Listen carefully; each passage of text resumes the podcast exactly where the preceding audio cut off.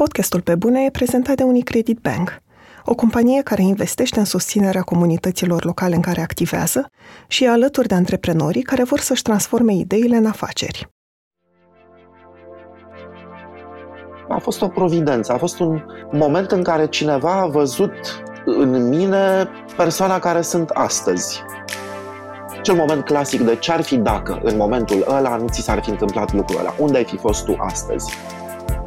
Cred că este foarte important să-ți placă cu adevărat ceea ce faci și cu atât mai mult cu cât înaintezi în vârstă, pentru că înaintând în vârstă nu trebuie să mai demonstrezi nimic.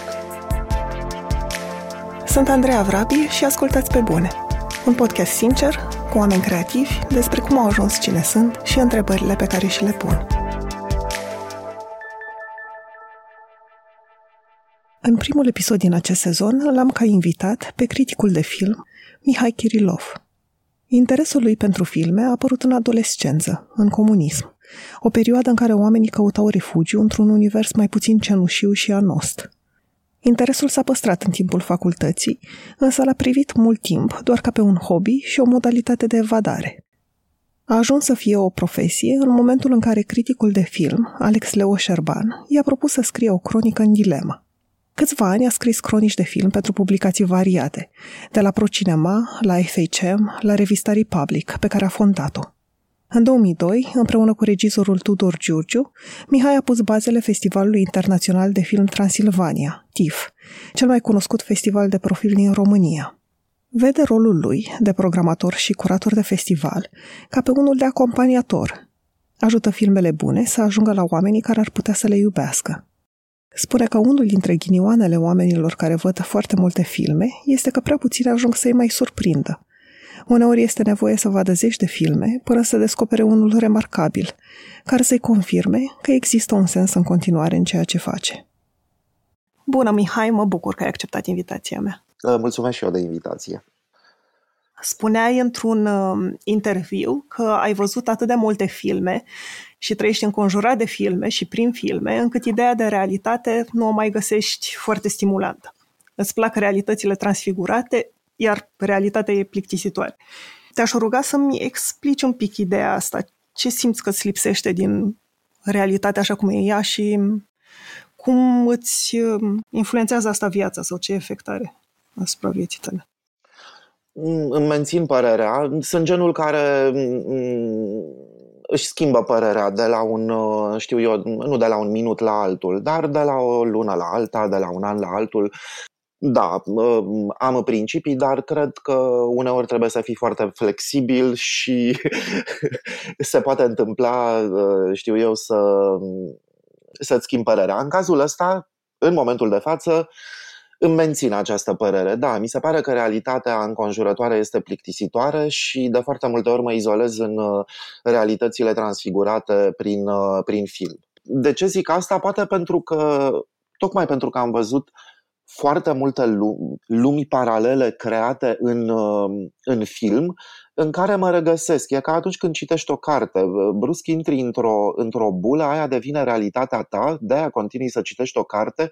E, e o realitate foarte stimulantă. Fantezia aia este stimulantă, inventivitatea este stimulantă. În viața noastră, sigur, există sloganul ăsta că viața bate arta. În mod excepțional se întâmplă lucrul ăsta și sigur, ne mirăm, ne surprinde, ne amuzăm, dar nu este o normă. Pe când filmul îmi oferă această evadare, da, ca să folosesc un cuvânt foarte, foarte clișeu. Chiar și în perioada asta pandemică, cumva ne-a luat pe toți prin surprindere și da, este o realitate diferită, e o realitate nouă, e o realitate care te forțează la adaptare, la o readaptare, la o reconfigurare a vieții. Mi se pare că ne-am reconfigurat totul foarte repede și nu cred că la cel mai creativ mod, dimpotrivă, la modul la care creativitatea a devenit o pierdere colaterală cumva. Drept care prefer filmele cu pandemii decât pandemia, pandemia existentă. Mă întrebam ce din viața ta crezi că te-a făcut la început să fii interesat de filme și când? eu fac parte dintr-o generație care vine de departe. Asta e o formulă pe care o folosesc cu prietenii mei apropiați de patruzeci plus. De cele mai multe ori atunci când, știu eu, analizăm interacțiuni cu colegi apropiați, chiar prieteni de vârste mult mai mici. Intervine acel contrast de opinie, acea inadecvare cumva sau incapacitate de adaptare la adevărul celuilalt, iar asta este scuza noastră, venim de departe. Vin de departe dintr-o perioadă în care, filmic vorbind, situația asta era cu totul și cu totul altfel. Filmele la cinematograf erau mană cerească. Se călca lumea în picioare ca să meargă la film. Film străin, film sovietic, film indian, chiar și film românesc. La televiziuni filmele erau rara avis. Când prindeai un film la televizor, era sărbătoare. Că vin dintr-o perioadă în care, pe de-o parte, absența entertainmentului, și mă refer aici strict la film, în spațiul televizual, dacă vrei, și pe de altă parte acest succes enorm al celei de-a șaptea arte în cinematografe. Mi-aduc aminte, paranteză fac, de filme la care mă trezeam la patru dimineață ca să stau la coadă să prind un bilet, faimoasele filme cu Piedone și așa mai departe. Cumva filmul era învăluit în, în mit în anii șaptezeci optzeci, era o instituție la care doar puteai tânji. Nu exista o abundență, nu exista o ofertă din care să nu știi ce să alegi, cum se întâmplă în momentul de față și, bref, ca să trag o concluzie, interesul meu a pornit strict dintr-un, dintr-o plăcere pură. Plă- plăcerea...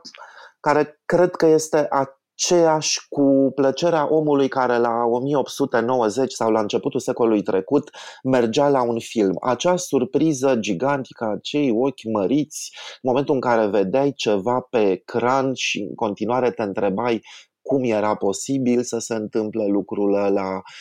Și cu atât mai mult, vorbind de un comunism gri, cenușiu, standardizat, conformist, chiar și într-un film sovietic sau într-un film indian găseai, găseai realități transfigurate și, știu eu, infuzii de fantezii în care să te, să te refugiezi. Cam acolo, de fapt, a început totul și cred că am mai spus-o, toată această nebunie cu filmul, dacă vrei, ca să vorbim în termeni foarte cinematografici, Rosebud-ul meu, da, să mă raportez la Citizen Kane, Săniuța, că cu toți încercăm să ne explicăm de unde, de unde venim și de ce ne plac lucrurile care ne plac.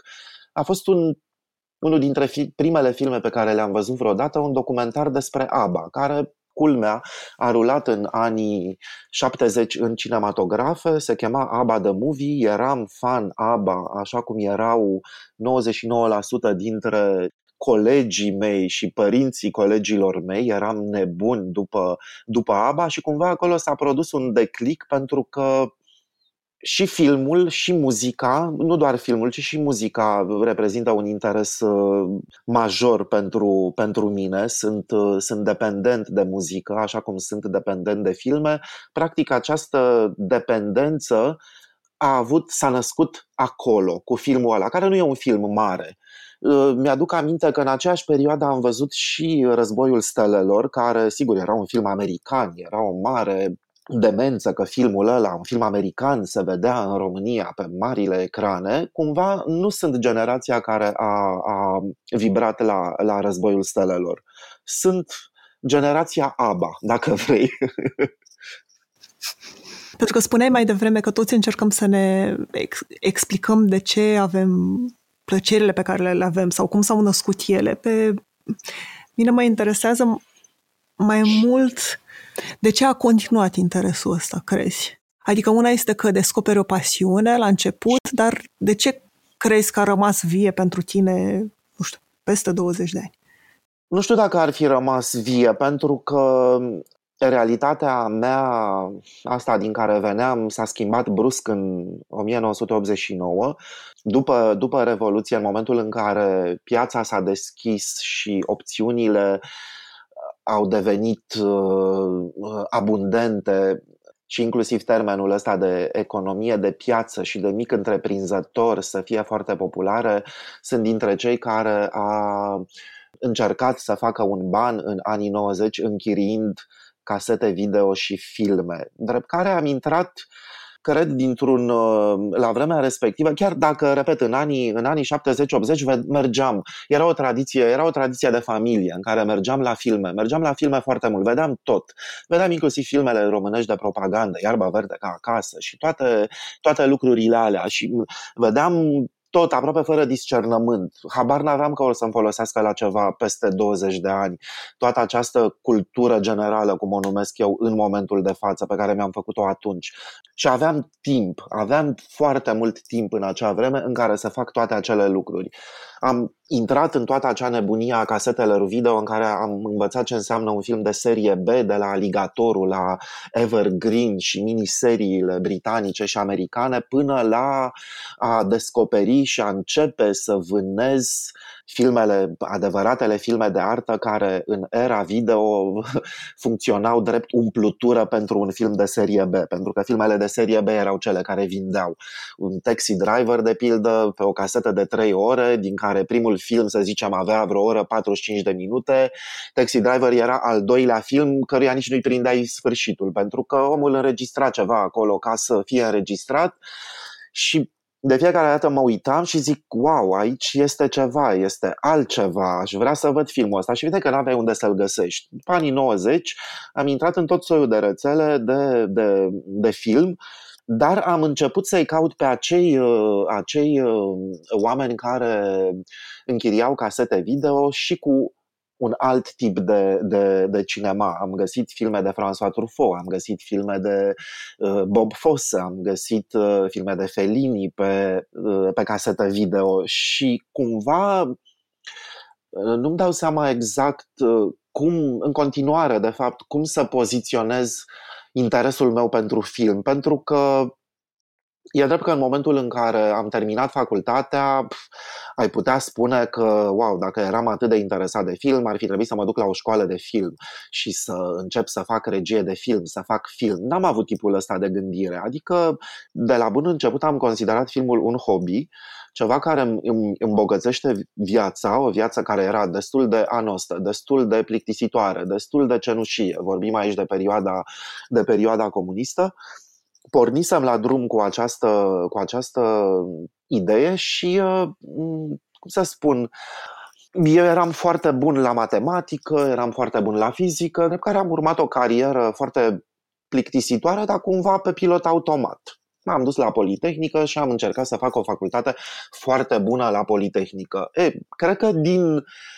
pe la vârsta aia la care cam încep să înțelegi de fapt ce-ți place și în care începi să înțelegi, chiar dacă nu vrei, cum stă treaba cu responsabilitatea, cum stă treaba cu identitatea, cum stă treaba cu lucrurile care îți plac, de ce îți plac, de ce le faci. A fost un moment în care mi-am dat seama că de fapt mie nu-mi place facultatea pe care o fac, ci că o fac din inerție și a fost, cred că, un moment de panică în care am simțit așa că îmi fuge pământul de sub picioare și că cumva îmi pierd, îmi pierd identitatea și cred că ăla a fost un moment în care m-am agățat de filme și am zis, totuși mie îmi plac filmele, eu, eu am văzut foarte mult film, eu mă regăsesc în lumea asta și cumva m-am agățat de lucrul ăsta și cred că atunci a început totul. Nu sunt convins, poate că e un motiv mai... Uh, mai ascuns, dar cred că acea revelație că de fapt nu sunt la facultatea potrivită, dar că este prea târziu să mai renunț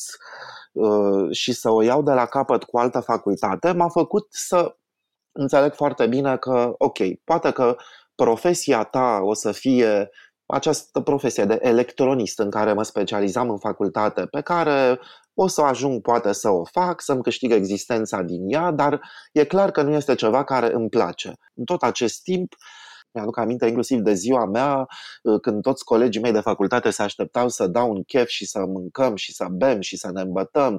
Eu m-am dus de dimineață la ora zece la film, am văzut tot ce semna Vaida, Solidaritatea poloneză, Omul de marmură, Omul de fier. Mi-am făcut un program în care așa mi-am petrecut ziua mea într-un decembrie, de dimineață de la zece până seara la zece. Și cred că și ăla a fost un moment în care am zis, mă, mie de fapt asta îmi place.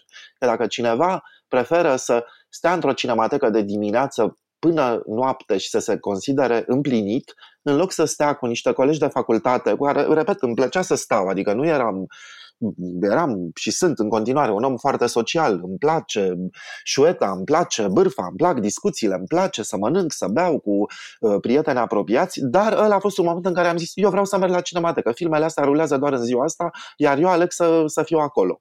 Și cred că toată această deschidere și toată această demență culturală din anii nouăzeci, deschiderea British Council-ului, deschiderea Institutului Francez, la care aveam abonamente, am văzut tot ce însemna casetă video de acolo, cărți de film, cred că toate astea m-au, mi-au definit cumva profilul. E și ăla a fost momentul în care, cred eu, în viața fiecăruia intervine ceva. E, e acea mână care ți se întinde, acea mână pe care nu o vezi venind, cel moment clasic de ce-ar fi dacă în momentul ăla nu ți s-ar fi întâmplat lucrul ăla, unde ai fi fost tu astăzi? Bine, mie, fix în momentul în care mi-am dat licența la facultatea de electronică, licența, lucrarea de ultima lucrare, lucrarea de absolvență, a fost momentul în care, momentul în care am debutat la Dilema, cu o cronică de film. Un om, Alex Leo Șerban, a zis, mă, dar tu ce cauți la filmele astea? Dar ce-ți place? Adică a fost o conversație despre filme în care, nu știu, el a avut un flair și a zis, tu nu ai vrea să scrii despre filme? Adică a fost acea întrebare la care, cum să spun, te oprești, te gândești, respiri și zici, ba da, dar nu știu dacă pot. Și a zis, păi încearcă. Uite, mergi săptămâna viitoare la filmul cu tare, era vorba de filmul cu Meryl Streep, Râul Ucigaș, vezi-l și trimite-mi o cronică. Trebuie să aibă atâtea semne, cu titlu, cu toate lucrurile astea și vedem ce se întâmplă. Nu știu dacă să-i zic un accident, a fost o providență, a fost un moment în care cineva a văzut în mine persoana care sunt astăzi. Și cred că sunt puțini oamenii care îți pot vedea potențialul și te pot, îți pot, te pot ghida, pentru că dacă nu ar fi existat Alex Leo Șerban care să-mi spună scrie o, filmă, o, o cronică la Râul Ucigaș, mă întreb, eu nu aș fi fost aici astăzi. Nu știu ce aș fi fost, habar n-am. Și nu știu dacă filmul și toată acea nebunie pe care o aveam cu filmul și cu muzica la vremea respectivă s-ar fi tradus în ceva uh, dincolo de hobby. Adică într-o profesie, cum este ea în momentul de față. Într-o profesie care nu se bazează pe ceva structurat, pe ceva academic, pe ceva studiat. Este un hobby transformat în profesie. Cum, îmi place să cred, e ideal să se întâmple pentru, pentru cineva.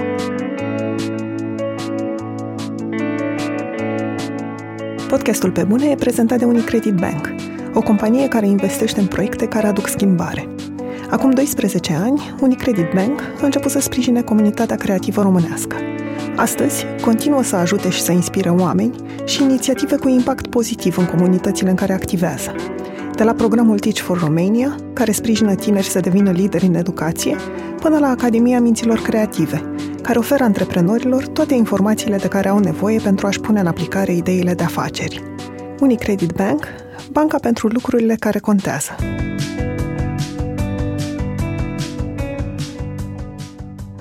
Mă, mă întrebam dacă s-a, odată ce hobby-ul ăsta sau pasiunea ta pentru film s-a transformat într-o profesie, dacă s-a schimbat în vreun fel relația ta cu filmul sau dacă ți-ai dat seama că nu este ceva doar romantic să scrii, să, să vezi filme, cât mai multe filme, să scrii despre ele. Um, A, cu siguranță. Și că implică și mai multă muncă. Cu sau... siguranță. Dar e ca, în, e ca în viață, e ca în relație, e ca în dragoste. Atunci când nu ești cu cineva și ești îndrăgostit de cineva, ai senzația aia de fluturi în stomac, de împlinire absolută, de fugă, de căutare, de, de dorință, de nou, de, de a-ți ascunselea. Momentul în care instituționalizezi, și fac aici comparația asta foarte, poate foarte trivială cu o relație de dragoste care e instituționalizată într-o relație, o relație de cuplu, intri într-o cu totul și cu totul altă paradigmă, într-o cu totul și cu totul altă formă de responsabilitate, poate și într-o formă de rutină, să nu fugim de acest cuvânt că se întâmplă, în certuri, în nemulțumiri, și intervine toată acea negociere pe care o faci cu personalitatea ta, cu personalitatea celuilalt, cu timpul, cu preferințele, pentru a rămâne în spațiul ăla, sau poate nu, și divorțăm și ne, ne ducem în altă parte. Din fericire nu s-a întâmplat lucrul ăsta, dar da, să fac comparația asta cu, cu filmul, că da, în momentul în care relația asta a fost instituționalizată, am descoperit ce înseamnă într-adevăr responsabilitatea, responsabilitatea de a da un verdict despre un film, de a înțelege că nu ești singur și că nu este o joacă, nu-ți dai verdictul tu ție. Și încă, încă știu eu câtorva prieteni cu care vorbești la o bere, care poate să duc sau nu să vadă filmul ăla, ci scrii despre filmul ăla pentru un public potențial mai mare. Ai o responsabilitate, asta dacă nu ești teribilist, și am fost teribilist o vreme, pentru că cu toții suntem teribiliști la, la o vârstă și credem că le știm pe toate. Recunosc lucrul ăsta și cine nu-l recunoaște nu este, nu este, nu este onest. Am descoperit ce înseamnă să lucrezi sub securea deadline-ului, neplăcându-mi deadline-urile, nefiind un om punctual la întâlniri. Știu eu, a fost ceva cu care a trebuit să lucrez foarte mult și ceva care nu este pe, pla- pe, pe placul meu.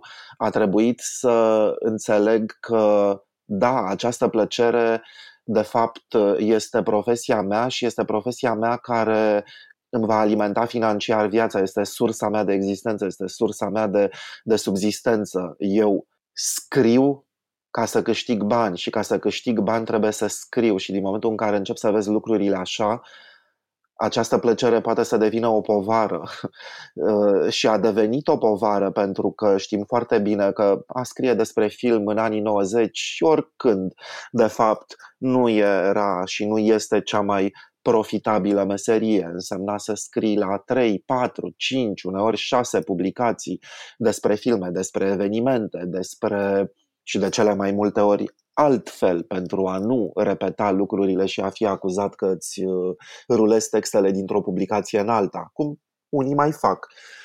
Și evident că intervine în momentul ăsta, intervin nervii, intervine rutina, intervin certurile cu tine și cu acest partener care este filmul, ca într-o relație, repet, și trebuie să începi să negociezi cu tine echilibrul. Și E, recunosc și în momentul de față, nu o consider ca pe o, o profesie eternă. Nu consider că voi îmbătrâni făcând programare de film sau scriind despre film. Nu, pentru că sunt și au fost suficiente momente în care m-am despărțit de film, în care filmul m-a iritat, în care am crezut că am ajuns la capătul puterilor sau la capătul, pe fundul prăpastiei, în care mi s-a părut că filmul nu mai mi oferă acea plăcere pe care mi-o oferea.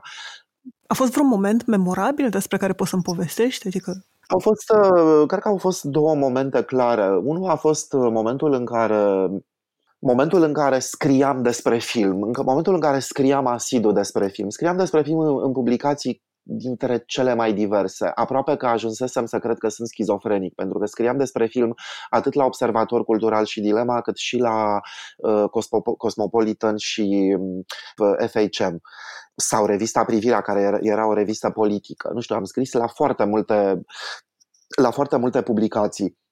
Și momentul în care saturația asta intervine și momentul în care îți dai seama că fizic nu mai poți, îți vine să o rup cu scrisul, în momentul în care devine o corvoadă, în momentul în care devine prea mult. Uneori glumesc și spun că am scris, pentru, am scris despre film uh, cât pentru toată viața. A fost un moment, momentul pozitiv în care a apărut în, în viața mea și a câtorva dintre colaboratorii mei foarte apropiați și dragi, revista Republic, o revistă pe care am făcut-o from scratch, de la zero, o revistă de o libertate absolută în care am scris despre tot ce am vrut, cum am vrut. Cred că a fost primul și ultimul bastion al libertății absolute în care am funcționat vreodată, în care nimeni nu a venit vreodată să-mi spună de ce am scris și cum am scris. lucrând înainte la ProCinema, în care aveam în trusturi, în corporații și așa mai departe, unde aveam tot timpul scrutinul, scrutări și observații și critici și, știu, admonestări și așa mai departe. Iar ăla, momentul Republic în viața mea a fost momentul în care am scris liber despre film cu plăcerea, aceeași plăcere pe care o aveam față de film în momentul în care am descoperit filmul anii optzeci, anii nouăzeci, casetele video și toate lucrurile alea. A fost o revistă intensă, cum să spun, m-a făcut să mă focusez pe ea renunțând la toate celelalte reviste la care scriam despre film. A fost momentul ăla în care am zis, eu aici vreau să scriu despre film pentru că aici mă simt cu adevărat împlinit făcând lucrul ăsta și de aici îmi extrag plăcerea absolută și ba, culmea, mai sunt și plătit foarte bine pentru asta. Dar a fost, din păcate sau din fericire, astăzi gândesc uh, uh, lucrurile în felul ăsta, uh, Republic a avut o viață scurtă, trei ani, suficient cât să-ți dai seama ce-ți place și suficient să-ți dai seama că nu va mai exista ceva similar și suficient să-ți dai seama că trebuie să te oprești din a scrie film. Ori ăla a fost momentul în care eu am încetat să mai scriu despre filme. Sigur, am scris sporadic, la invitația unor prieteni, la invitația unor reviste de a avea un text, colaborare, dar sunt lucruri excepționale. Ăla a fost momentul în care, odată cu moartea Republicului, a murit cumva în mine ideea asta de a scrie despre, despre film. La fel, și nu la fel, s-a întâmplat cu programarea de filme. Ce înseamnă să programezi film pentru un, un festival de film? Sigur, să pornești ca un pionier cu această plăcere a descoperitorului, de a, știu eu, gândi cărui public te adresezi, ce gen de film să-i aduci, îl educi, îl, îl, îl bați pe umăr, îi cânți în strună, îl provoci, toate lucrurile astea au ținut de pionieratul TIFF-ului, la care cumva am intrat în, în, în două mii doi. Foarte mult timp la TIFF am fost, să zic, omul orchestră în ce privește filmele, da? Reușeam să văd tot.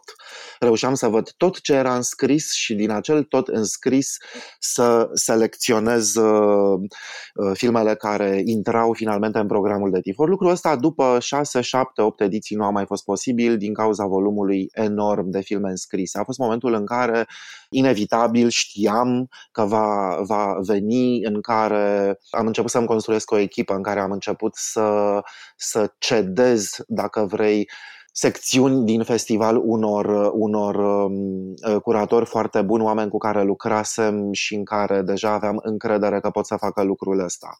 Dar chiar și așa, chiar acum, în momentul în care am o echipă de selecționeri făcută din, din uh, șase oameni foarte buni, foarte apropiați, care înțeleg TIFF-ul, cu care sunt pe aceeași lungime de undă, vedem aceleași lucruri în film, privilegiem, acel, avem același mod de a gândi, de a gândi cinemaul. Chiar și acum există momente în care, momentul în care trebuie să văd sute de filme pentru, pentru o ediție, să am acea mână proastă, cum se spune, și să văd film prost după film prost, după film prost, după film prost. Sigur, nu mă panichez că, wow, nu o să găsesc filme bune pentru TIFF la anul, nu despre asta este vorba. Dar e momentul ăla în care, în care plăcerea dispare și totul devine din nou o corvoadă. Și nu doar o corvoadă, o iritație imensă că un, un mediu cum este filmul, care e un mediu creativ, un mediu în care privilegiezi inventivitatea, originalitatea, toate lucrurile astea dispar și niciunul dintre filmele pe care le văd nu dau dovadă de așa ceva. Este un moment rudă cu disperarea.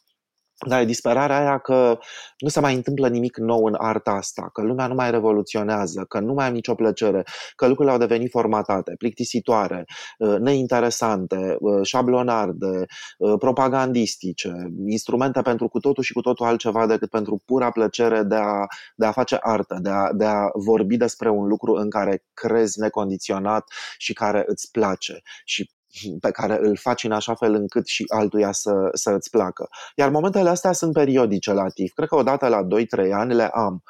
nu atât de, de știu eu, radical încât să spun că gata, mă las, am văzut prea multe filme, mi se pare că arta asta este moartă și că eu nu mai pot găsi. Pentru că, din fericire, ca în orice formă, formă de artă, unde există multe renașteri false și mulți profeți falși și mulți cineaști care chipurile inventează, dar de fapt nu inventează, și mulți care sunt originali, dar sunt fake, există și e suficient să existe un film autentic, o propunere de cinema veritabilă cu care să vibrez și în care să regăsesc acea plăcere pe care am avut-o în momentul în care am văzut ABBA sau Taxi Driver în versiune neterminată pe acea casetă video din anii optzeci, ca să-mi spun da, nu, eu merg mai departe cu povestea asta, poți să o faci în continuare. E o formă de, de impulsionare pe care, pe care mi-o dau, dar recunosc, într-adevăr, și nu doar eu,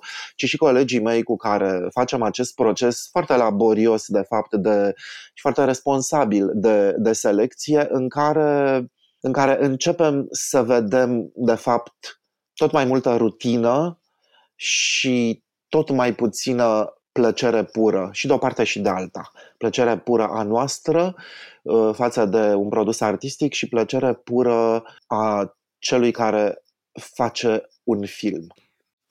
Și pentru că ai spus că dispare plăcerea asta din când în când și că uneori trebuie să apară un film care să miște din nou ceva în tine și să-ți amintească de sentimentul sau senzația pe care ai văzut-o atunci când ai văzut filmul despre ABBA, mă întrebam dacă... Pentru că sună a ceva care se întâmplă independent de controlul tău. Mă întrebam dacă atunci când simți că plăcerea îți dispare, dacă și faci ceva activ să o regăsești. Nu are sens să forțez lucrurile. Mi-aduc aminte uh, foarte multe momente în care, ok, văd un film, prost. Uh, hai să mai pun un film, ora opt seara, mai pun un film, prost, e ora zece. Mă cam încearcă somnul, dar hai mai pune un film, ca poate măcar uh, uh, hai să, să, să mergi la culcare cu, cu o satisfacție. Poate că tragi lozul câștigător. Ora douăsprezece noaptea, s-a terminat filmul, prost. Tragi de tine și tragi de cinema în ideea că găsești, uh, că regăsești plăcerea. Uneori se întâmplă la cinci dimineața să văd acel film care îmi redă încrederea în, în ceea ce fac, dacă vrei, pe de-o parte, și filmul care mă face să merg la culcare așa cu conștiința împăcată că încă fac bine ceea ce fac și că nu trebuie să, știu eu, să spun stop. Dar sunt momente în care nu se întâmplă lucrul ăsta și trag de mine și mă duc la culcare cu o frustrare majoră și normal că mă gândesc eu totuși, da, nu, nu pot să, nu, nu pot să acumulez frustrări de, de, de tipul ăsta. Trebuie să găsesc și nu pot să rămân prizonierul unei singure forme care îmi produce o plăcere autentică, când o fi aia, da? Și la cinci dimineața sau deloc. Și sigur că dezvolt și am dezvoltat, consider asta un lucru foarte important, adică cred că este foarte important să-ți placă cu adevărat ceea ce faci și cu atât mai mult cu cât înaintezi în vârstă, pentru că înaintând în vârstă nu trebuie să mai demonstrezi nimic. Nu trebuie decât să faci ceea ce cu adevărat îți place. Nu știu, poate că sună, poate că sună clișeu lucrul ăsta, dar mi-l asum. Certitudinea, conștiința că nu mai ai foarte mult timp și să-ți petreci timpul ăla acumulând frustrări și negăsind ceva care să-ți placă cu adevărat, mi se pare complet terifiant. Și da, sunt momente în care, sigur, nu pot să fug foarte departe de, de, de film, vrând nevrând, rămân cumva în, în, în zona aia. O să-ți dau un exemplu de ce m-a motivat de o evadare, da, din, din povestea asta. Acum câțiva ani, dintr-o glumă, am început să... mi-am deschis o pagină de Instagram dedicată ginului. Da, ginul e o plăcere, da, îmi place ginul, dar nu aveam foarte multe, foarte multe cunoștințe. Dar grație unor contexte foarte, foarte favorabile, da, am intrat cumva în, în această comunitate, am învățat de fapt ce înseamnă un gin bun, cum să faci un gin tonic bun, am început să colecționez ginuri, am început să citesc foarte mult despre distilări, deci am început să fac lucrurile astea care îmi plăceau veritabil și în momentul în care cineva mi-a spus, dar de ce nu-ți deschizi tu o pagină de Instagram unde să fotografiezi ginurile astea mișto pe care le mixezi și pe care noi le bem cu tine, că e păcat de ele doar să stea aici pe masă și noi să le bem și ele să se piardă. Nu există pe rețelele sociale, am refuzat să intru pe Facebook, dar cumva Instagramul și doza asta de, de impact de imagine pe care ți-o oferă Instagramul, de a spune o poveste printr-o fotografie, chestia asta a început să mă stimuleze foarte mult. Și să mă stimuleze nu din nevoia de a uh, strânge like-uri. Chit că da, nu o să fiu ipocrit și o să spun că m-a frustrat de foarte multe ori că anumite imagini pe care le-am făcut și care mi s-au părut foarte mișto au strâns puține like-uri. Cert este că uh, povestea asta a generat uh, o plăcere, să zicem, târzie în, în, în viața mea, tot un hobby, dacă vrei, din care, repet, filmul nu putea să lipsească cu desăvârșire, de care am început să combin gin tonic făcând și să-l fotografiez ca și cum ar fi o referință cinematografică. Am început să gândesc cocktailuri inspirate de filmele lui Tarantino, de, de filmele Disney, de uh, Citizen Kane. Practic am început să introduc această plăcere, filmul, care e amenințată din... Era, o simțeam amenințată din varii direcții, de rutină, de tirania filmului prost pe care îl vezi și cu care nu poți să faci nimic și așa mai departe, să incorporez toate acele filme bune și toate acele momente de plăcere cinefilă într-o cu totul și cu totul altă formă de expunere, într-o cu totul și cu totul alt format, cum este Instagram-ul, pentru un cu totul și cu totul alt tip de public, într-o cu totul și cu totul altă narațiune. Și chestia asta m-a motivat foarte tare, mă motivează în continuare și găsesc un joc, îl găsesc un joc foarte foarte stimulant, nu doar pentru papilele gustative, ci și pentru ochi și pentru uh, persoana, să spun, uh, hai să zic fără falsă modestie, creativă, care mă consider că sunt, dacă vrei.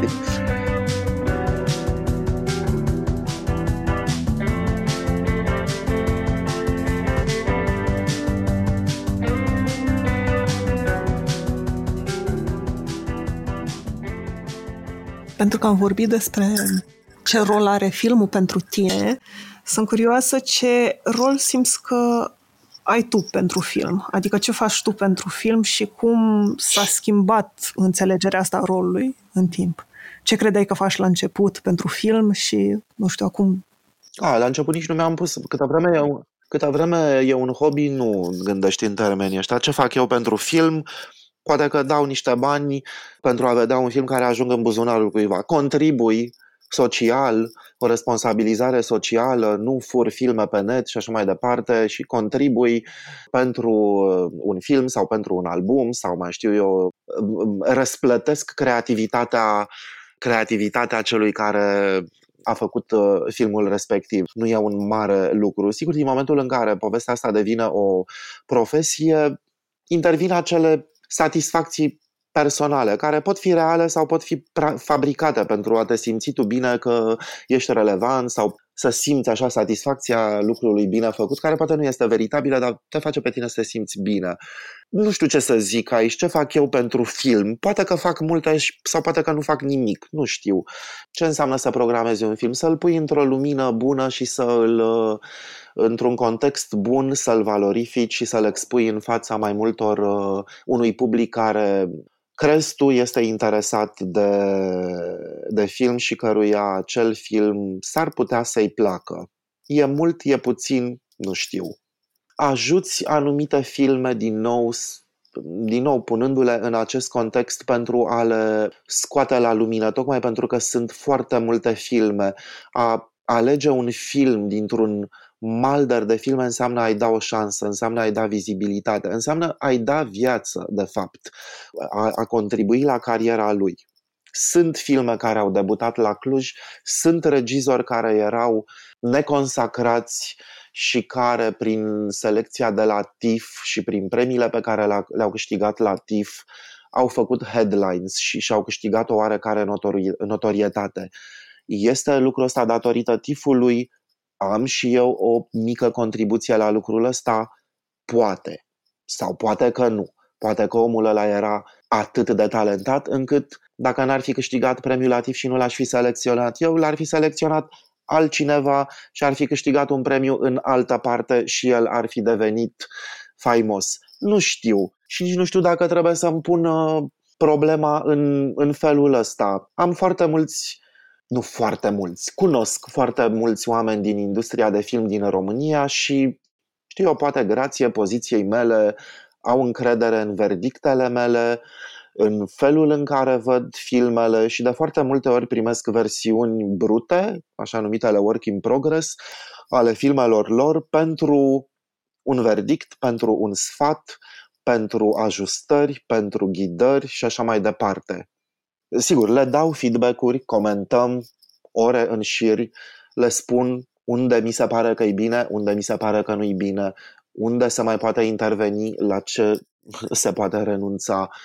Este lucrul ăsta instrumental? Nu este pentru un film? Nu știu. Încă nu știu lucrul ăsta. Nu știu ce fac cu adevărat pentru film și nu știu dacă fac de fapt ceva cu adevărat. Adică nu pot, munca mea, chiar și în perioada în care scriam despre un film, nu mai trăim vremurile anilor cincizeci în care critica de film era cu adevărat o instituție, în care un critic de film era Dumnezeul și putea să salte o carieră sau să îngroape o carieră. Vorbim de cineaști mari care au fost, cum să spun, lansați de o cronică bună. Utopic dacă ne gândim la ce trăim astăzi.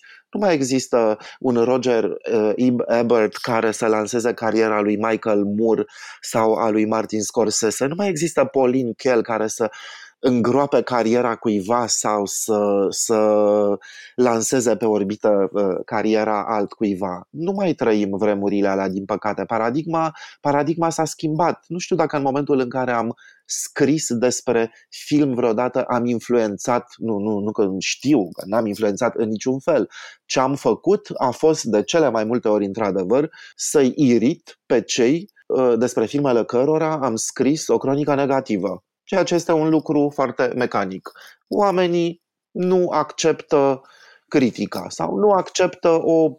Și cine ar accepta-o la urma urmei? Cine acceptă cu ușurință o cronică, o cronică la, negativă la un produs în care el a crezut și la care a muncit ani de zile și la care s-a zbătut pe platou cu actor, cu echipă să-l facă și vin eu sau un coleg de-al meu de breaslă și spun din vârful buzelor, na, prost.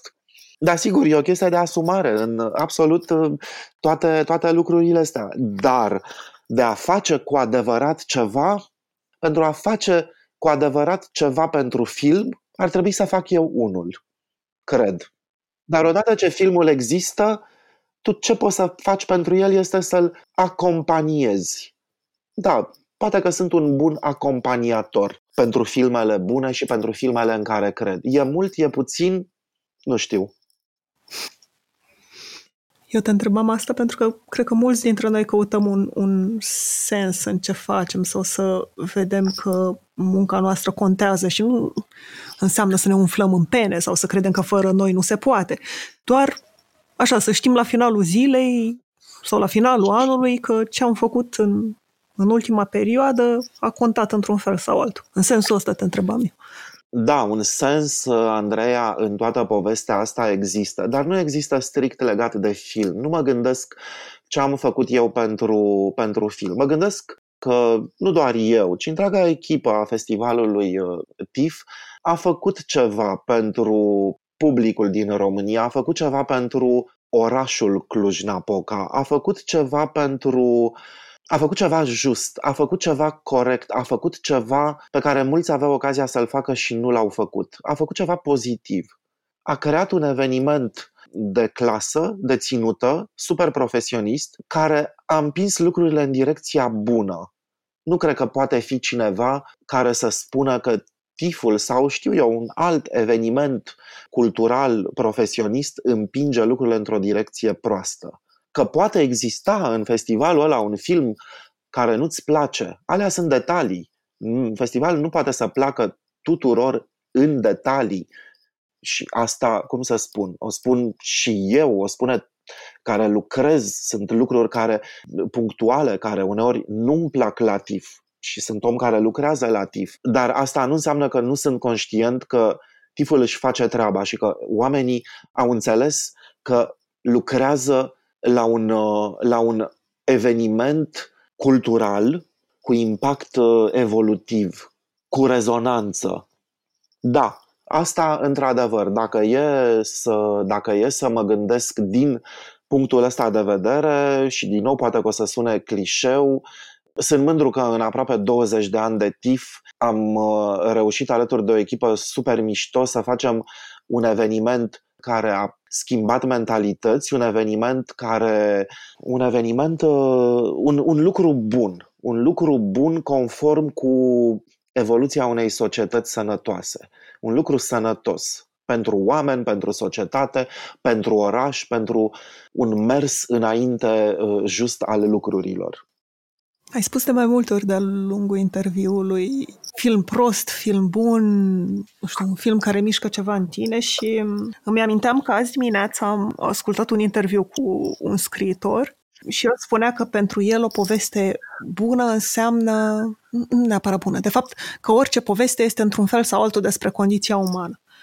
Iar la Dor noi spunem că poveștile bune sunt um, cele care au un erou, care nu trebuie neapărat să fie un om, poate să fie un oraș, un loc, o organizație, care încearcă să depășească un obstacol și în încercarea asta este transformat. Și mă întrebam dacă ai, adică nu-ți cer o definiție pentru un film bun, dar dacă ai observat că pentru tine cel puțin, filmele care ți se par bune, că se reduc la, nu știu, un fir roșu sau că au ceva în comun. Asta e, din nou, o definiție, nu, nu e o definiție de dicționar, adică sintagma film bun nu poate fi pusă într-un dicționar. Nu, nu, nu poate avea o definiție, este ceva preponderent subiectiv. E un construct, e un construct obiectiv și între obiectiv și uh, subiectiv, pentru că și ne întoarcem aici la... la ce înțelegem prin critică de film? Pentru că cine are dreptul, de fapt, să spună, cine are căderea să spună despre un film că este bun sau prost? Un critic de film, da? Un om care poate să pună lucrurile astea într-un context. Cred că un film bun, și nu aș reduce aici la un film bun, nu înseamnă o poveste. Pentru că o poveste poate fi spusă într-un fel bun sau într-un fel prost. Și personal, cred că filmele, dacă ar fi să fie o poveste, sunt... Sunt niște povești de dragoste, în care elementele pot fi la libera, știu eu, la libera alegere a celui care a făcut povestea. Da, eternul un băiat iubea o fată, sigur. Schimbăm un băiat cu orice vrei tu și schimbăm o fată cu orice vrei tu, inclusiv cu o carte de telefon și pe un băiat cu luna de pe cer, da? Totul este interșanjabil. Și ăsta e un fel de a spune, în momentul în care, de fapt, povestea, pentru mine, povestea unui film este acest clasic, un băiat iubea o fată, cred că cuvântul ăla iubea devine instrumental în momentul în care pentru mine un film este bun sau prost. Adică acel iubea presupune o raportare subiectivă, personală, din nou, iubirea are o definiție foarte abstractă. Și cred că la fel este și în filme, chiar dacă noi, criticii, încă mă includ în în acest grup, poate că n-ar mai trebui să o fac pentru că nu am mai scris constant critică de film de foarte mult, de foarte mult timp, ne asumăm verdicte și spunem că da, un film este bun sau că da, un film este prost pentru că avem această cătare, da? Dar cred că un film bun este un film pe care îl iubești, pentru că și iubirea are formele ei. Există filme pe care le poți iubi în sensul că îți plac. Există filme pe care le poți iubi în sensul că le adori și le-ai revedea oricând. Există filme pe care le iubești pentru că le respecti veritabil și nu pentru că asta este norma. Există forme și forme de iubire și asta este, cred eu, o posibilă oglindire a ceea ce ar trebui să fie un film bun pentru fiecare dintre noi. Un film pe care îl iubim. Un film pe care aș vrea să-l văd dimineața la cafea, așa cum îmi iubesc cafeaua de dimineață. Un film cu care vreau să fac sex. Un film cu care vreau să merg într-o vacanță. Un film cu care... Un lucru pe care vrei să-l faci cu cineva iubit. Cred că ăla este un film bun. Mulțumesc că ne-ați ascultat! Pentru mai multe episoade, mergeți pe SoundCloud, iTunes, Spotify sau în orice aplicație de podcast folosiți. Pe bune este un podcast produs de Dor, editor de sunet e Horia Baldea, tema muzicală e compusă de Alex Turcu, asistent de producție e Alina Șincu. Nu uitați, dacă v-a plăcut episodul, dați-l mai departe, ca pe bune să ajungă în căștile cât mai multor oameni.